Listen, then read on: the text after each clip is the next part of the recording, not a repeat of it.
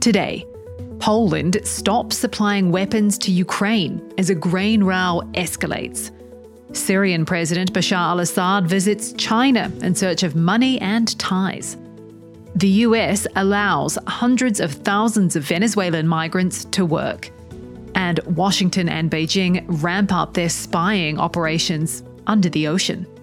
It's Thursday, September 21st. This is Reuters World News, with everything you need to know from the front lines in 10 minutes, every weekday.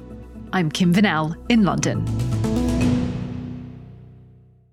At Evernorth Health Services, we believe costs shouldn't get in the way of life changing care, and we're doing everything in our power to make it possible. Behavioral health solutions that also keep your projections at their best? It's possible. Pharmacy benefits that benefit your bottom line? It's possible. Complex specialty care that cares about your ROI? It's possible. Because we're already doing it. All while saving businesses billions. That's Wonder made possible. Learn more at evernorth.com/wonder. As Russia launches its biggest missile attack in weeks on Kiev and across Ukraine. Key ally Poland has said it is no longer arming its neighbour. It's a big shift in Warsaw's stance and comes as the two countries have fallen out over a ban on Ukrainian grain, introduced to protect Polish farmers. Justina Pawlak is in Warsaw. Justina, how major is this announcement? From Ukraine's perspective, it's an illustration of the fact that the West is already struggling to gather enough weapons and ammunition to send to support its war effort.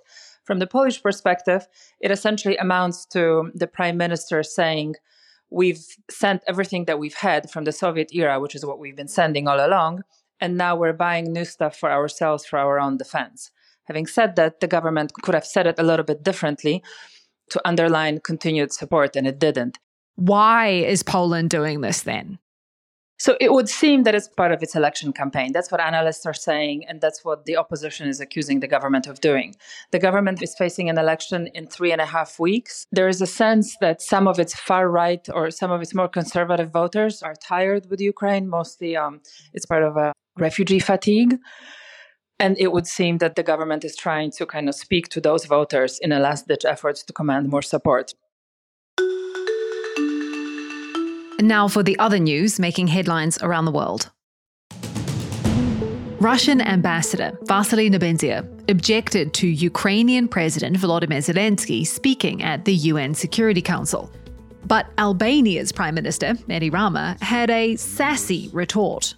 There is a solution for this if you agree. You stop the war, and President Zelensky will not take the floor.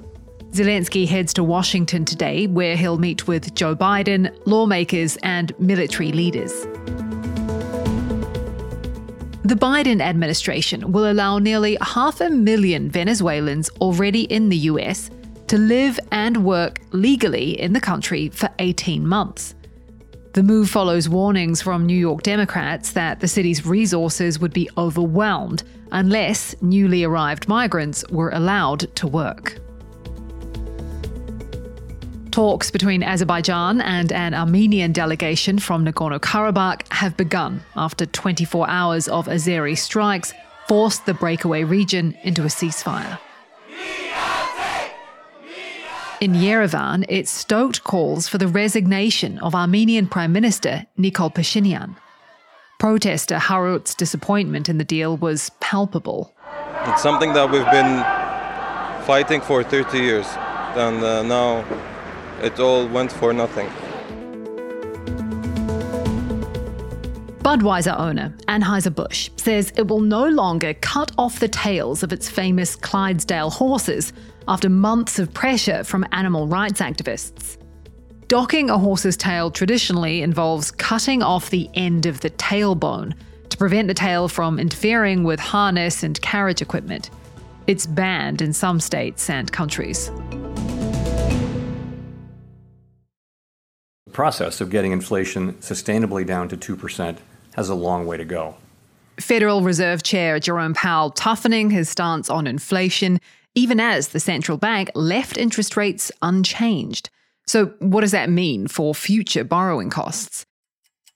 Howard Schneider is here to tell us in under 30 seconds. Well, the Fed, as expected, held interest rates steady. But the surprise was they see keeping policy quite a bit tighter for quite a bit longer than anyone expected. Next year, they see making fewer cuts. Now, if you put that together with what they see about inflation, with inflation falling, it's quite the soft landing they're anticipating now.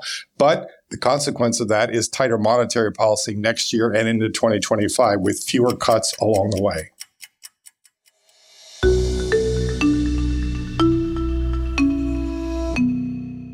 Syrian President Bashar al Assad is in China for a meeting with President Xi Jinping. He's seeking funds and more progress in ending Syria's international isolation. Laurie Chen is in Beijing. So, Laurie, Assad obviously wants to come out of diplomatic isolation. What's in this for China?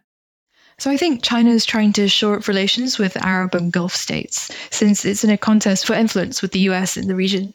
So earlier this year, it brokered a very surprise deal between Iran and Saudi, who are massive regional rivals, and it convinced them to restore diplomatic ties, which is viewed by a lot of international observers as a huge coup that the US couldn't pull off.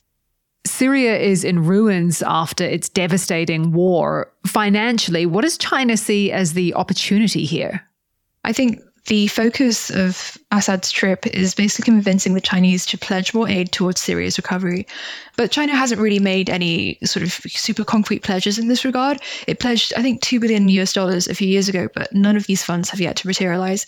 And also, China's sort of quite wary of the sort of unstable situation in the country.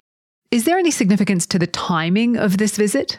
Yeah, I think it's significant that the timing of the visit not only occurs during the UNGA, but also during sort of protests in southern Syria against the regime. I think Assad wants to build a picture of international support, and also Chinese leaders are becoming more selective of who they engage with and having a lot more leaders visit China from abroad instead of sending Xi Jinping everywhere.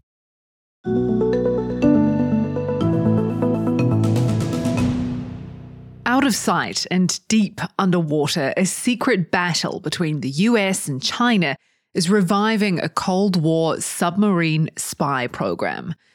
Reporter Joe Brock has been digging into America's overhaul of its top secret surveillance system. Joe, can you start with describing what this surveillance network looks like? It looks to start with like undersea cables which have on them microphones that listen out for noises and submarines and any movement underneath the sea. Those cables are laid in top secret locations. On top of that, there are ships which carry similar underwater microphones. And then there's a bunch of new technology which has only come onto the market recently, which is now being used to enhance those sort of legacy systems. What kind of new technology? These can operate above the surface or below the surface. They can be fitted with infrared cameras, satellite uplinks to the Starlink constellation so they can transfer any data, undersea sonar detectors to listen for, for submarines. And this fleet can then be deployed in sensitive areas where you may not want to send a manned submarine to listen for enemy craft or to carry out covert operations. What about the Chinese? What are they up to? Well, they are unsurprisingly looking at exactly the same technology and exactly the same risks, hence why there's this arms race going on. And the Chinese are building what is known as the undersea wall, which is its own network of submarine spy cables, which military analysts believe are laid in strategic locations around the South China Sea and Taiwan in order to try and listen for enemy submarines and other vessels. Why the urgency on both sides? A good question. I think two main factors. The war in Ukraine has shown military generals, both in the US and in China, what modern warfare looks like.